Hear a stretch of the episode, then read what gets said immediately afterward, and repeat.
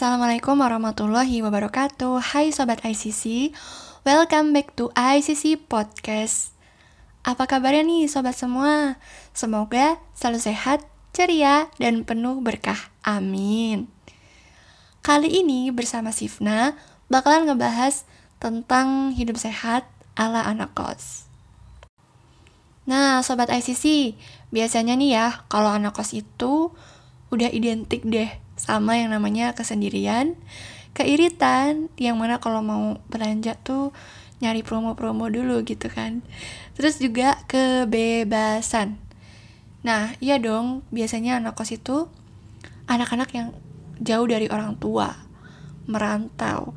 Jadi tuh bebas mau ngelakuin apa aja, mau bergaya hidup seperti apa, mau makan apa aja, itu bebas nggak ada yang ngontrol.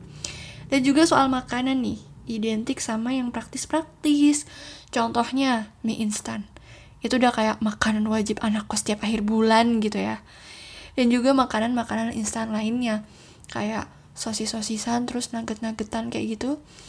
Yang siap saji, praktis, tinggal goreng. Tapi, oh no, Pola hidup seperti itu udah terlalu biasa kan di kalangan anak kos. Ditambah lagi nih, yang suka jajan sembarangan. Contohnya, sering beli junk food, minum-minuman manis, kayak boba-boba gitu. Terus juga jajanan yang pokoknya tuh kurang sehat gitu lah ya, yang nyampah, yang gak ada nilai gizinya. Contohnya kayak apa ya, mungkin kayak cimol-cimol gitu yang isinya tepung semua, gorengan, terus juga seblak hmm, kalau seblak sih menurut aku sih memang nggak tahu ya nilai gizinya di mana tapi mungkin kurang ramah aja di gitu di perut. Juga selain makanan yang nggak sehat gitu kan nggak jarang juga kalau anak kos tuh makannya nggak teratur. Ya nggak? Kemudian tidur juga nggak teratur. Suka begadang ngopi nongki alias sitting, talking, and doing nothing gitu kan. Terus juga jadwal yang padat, tugas yang nonstop, sehingga kesehatan tuh gak jadi prioritas lagi dalam hidup gitu kan. Nah, kalau udah kayak gitu, dan keseringan kayak gitu, pasti jadi habits. Terus jadi gaya hidup. Kalau kayak gitu gaya hidupnya, apakah bisa dikatakan bahwa gaya hidup seperti itu mencintai diri sendiri? Enggak kan? Kalau kita mencintai diri sendiri, kita pasti bakal beralih dong dengan gaya hidup yang lebih sehat, yang gak sembarangan. Justru malah kalau gaya hidup yang seperti itu, jatuhnya kita kayak ngezolimin diri sendiri. Wah, padahal nih, kita bisa banget loh ganti gaya hidup yang udah kebanyakan itu kalau misalkan udah terlanjur jadi gaya hidup. Kita ganti jadi yang lebih baik dan lebih sehat. Nah, Sifna punya beberapa tips nih buat sobat semua. Yang pertama, kita harus menyadari bahwa kesehatan itu penting loh. Karena nih, kita udah dipinjemin jiwa dan raga sama Allah. Yang seharusnya kita jaga baik-baik dan jangan kita rusak. Biasanya kan kalau kita pinjem barang, ya kita harus amanah dong buat ngejaga barang itu jangan kita rusak sama kita juga pinjem tubuh nih pinjem raga nih.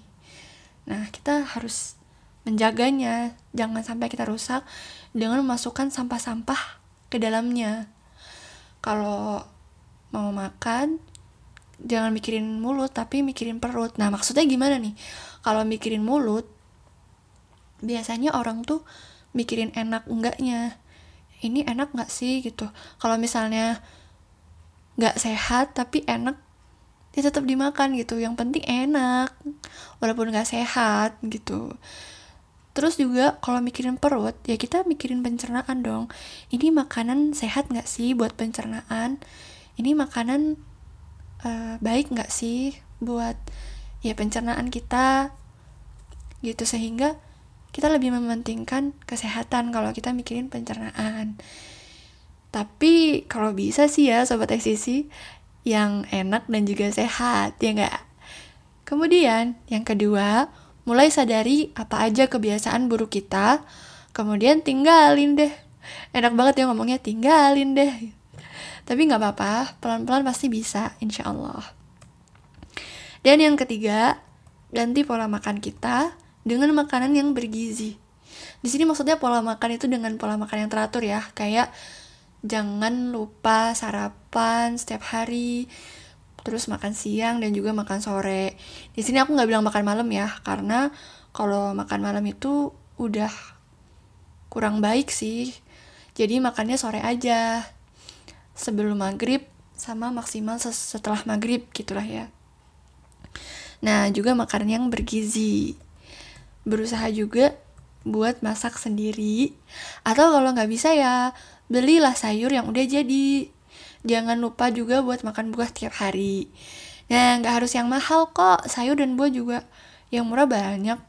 Sayur-sayur yang dikukus atau direbus aja udah bisa jadi sarapan kita loh. Misalnya kayak kentang rebus atau wortel rebus itu bisa jadi sarapan kita memang sih kalau belum terbiasa awalnya bakalan iya apaan sih? gitu. Kayak apalagi nih kebiasaan orang Indonesia ya. Belum afdol deh belum kenyang kalau belum makan nasi. Sebenarnya tuh tergantung mindset kita aja sih. Kalau kita udah merubah mindset kita bahwa makan nggak makan nasi juga nggak apa-apa ya insya Allah nggak apa-apa gitu. Kalau misalkan mindsetnya nggak kayak gitu kalau misalnya mindsetnya kayak gitu terus ya bakalan kayak gitu terus dan kita harus belajar buat merubah mindset kita. Karena memang kita makan apa aja juga bisa cuman makan kentang doang itu udah termasuk makan. Gitu. Terus juga buah sama kacang-kacangan juga bisa jadi cemilan kita. Pengganti buat cemilan kita lah. Itu lebih baik daripada kita ngemil yang micin-micin gitu yang gak sehat nah mendingan ngemil buah sama kacang-kacangan itu lebih sehat Kemudian yang keempat, jangan lupa buat minum air putih yang cukup. Di sini aku nggak bilang minum air putih yang banyak ya, karena kalau kebanyakan juga kurang baik kan. Nah biasanya orang-orang nih salah perspektif gitu, sama kayak makanan nih kayak musim-musim pandemi kayak gini dipesenin tuh jangan lupa makan yang banyak ya biar imunnya kuat gitu kan. Sebenarnya bukan makan yang banyak tapi makan yang bergizi. Percuma kan kalau misalkan makan banyak tapi nggak bergizi sama aja jadi sampah. Terus juga makan yang cukup juga kayak minum juga minum air putih yang cukup. Kalau kebanyakan ya itu karena sesuatu yang kebanyakan itu nggak baik berlebihan gitu kan malah bisa jadi penyakit kan. Nah kalau bisa jajan tuh kalau misalkan mau jajan minuman usahain buat ganti jajan minuman dengan yang lebih sehat. Misalnya mau jajan boba nih mendingan jajan jus buah aja atau jajan susu gitu kan. Sebenarnya untuk jajan itu bukan berarti nggak boleh sama sekali. Oh ya udah nggak boleh banget dong. Tapi lebih bagus sih kalau nggak boleh banget gitu. Coba ya dikurangi lah sedikit sedikit apalagi kalau yang udah terlalu sering itu kan nggak bagus juga. Nggak bagus buat perut nggak bagus juga buat kantong ya nggak? Kemudian yang kelima mengonsumsi suplemen. Nah di sini nggak harus suplemen yang gimana gimana gitu ya tapi saran dari Sifna mendingan suplemen yang udah dianjurin sama Rasulullah. Ya kan, yang herbal-herbal gitu. Misalnya kayak habatus sauda, madu, zaitun, juga sebagainya tuh, jangan lupa. Beli jajan aja bisa, masa beli vitamin suplemen gitu gak bisa sih ya kan. Terus juga kita bisa cari vitamin-vitamin yang biasanya dijual di warung-warung gitu loh kayak vitamin-vitamin kemasan gitu kayak vitamin C. Itu juga bisa sih jadi suplemen kita. Kemudian yang keenam rajin olahraga. Nah nggak harus pergi ke gym kok di dalam kos juga kita bisa olahraga. Kayak workout gitu semacamnya buka YouTube juga terus cari senam-senam favorit buka YouTube, cari senam-senam favorit, terus senam deh di dalam kos. Atau kalau bisa keluar kos dan juga jogging tuh. JJP, jalan-jalan pagi gitu kan. Atau juga lari-lari. Atau kalau yang ada sepeda, pastinya sepedahan. Pagi atau sore gitu kan. Yang penting bergerak. Jangan diem aja, jangan rebahan aja. Karena bukannya kalau orang rebahan tuh malah pegel-pegel ya badannya.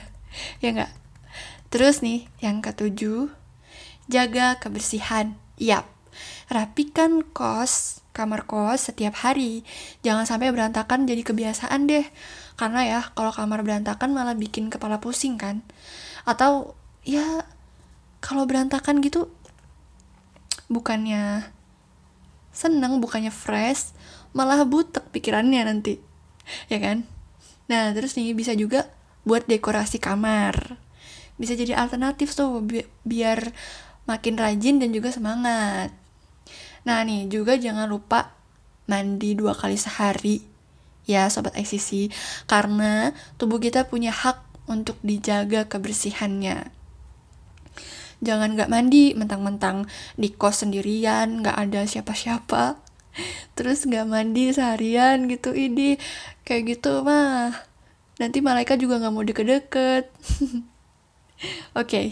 yang terakhir nih. Tips yang paling ampuh. Jadi nggak cuma raga ya tapi jiwa juga butuh dijaga kesehatannya ya. Kayak pikiran dan juga hati. Maksud aku di sini jiwa itu seperti pikiran dan juga hati. Kayak ruh gitulah ya. Jadi untuk biar ruh kita sehat dijaga dengan apa? Dengan ibadah, zikir, doa, dan juga mengonsumsi informasi yang baik.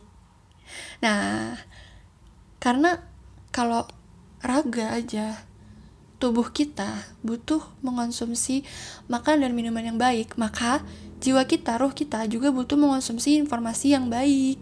Informasi bisa kita dapatkan melalui melihat dan juga mendengar. Makanya berusaha buat jaga apa yang kita lihat dan apa yang kita dengar itu adalah hal-hal yang baik gitu.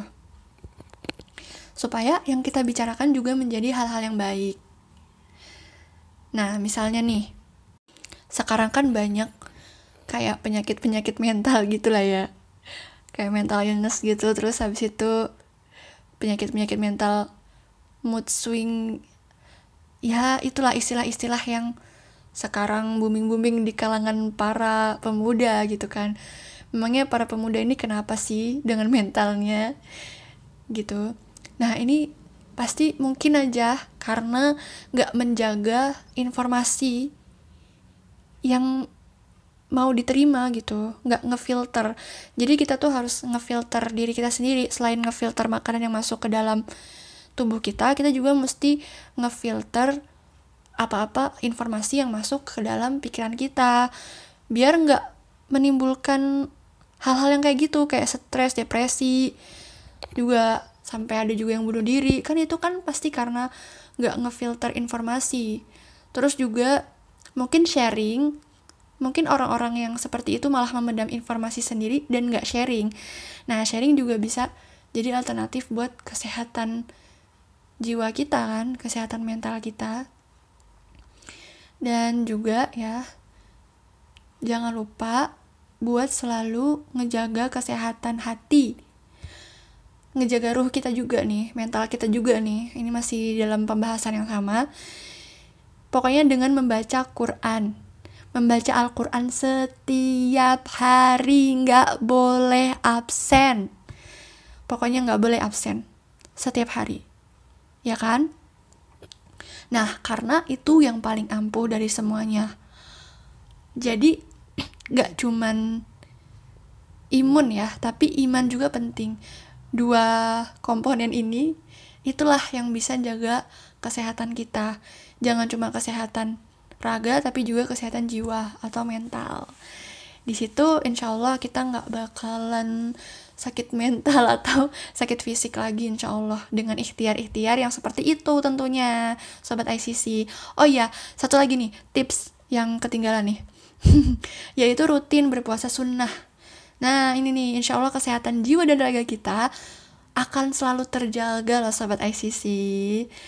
Nah, kemudian nih, kalau kita udah ngelakuin proses-proses yang aku sebutin tadi, maka kita insya Allah bakalan lebih happy menjalani kehidupan, bakalan lebih fresh, dan juga bakalan lebih beauty. Iya dong, pastinya. Kemudian nih, beauty jiwanya ya teman-teman. Raganya juga kalau udah sehat, insya Allah semuanya jadi seger deh, fresh gitu kan. Oke teman-teman, sahabat-sahabat ICC semuanya. So, semoga tips-tips yang udah aku sebutin tadi bisa kita praktekkan dalam kehidupan kita sehari-hari. Gak harus kita-kita yang anak kos, tapi yang anak rumahan juga bisa banget nih. Oke, okay, tetap semangat untuk menjadi lebih baik, lebih produktif, lebih sehat, dan lebih bahagia. Jangan lupa buat selalu minta pertolongan Allah dalam setiap langkah perubahan kita ya Sobat ICC. See you on the next podcast. Wassalamualaikum warahmatullahi wabarakatuh.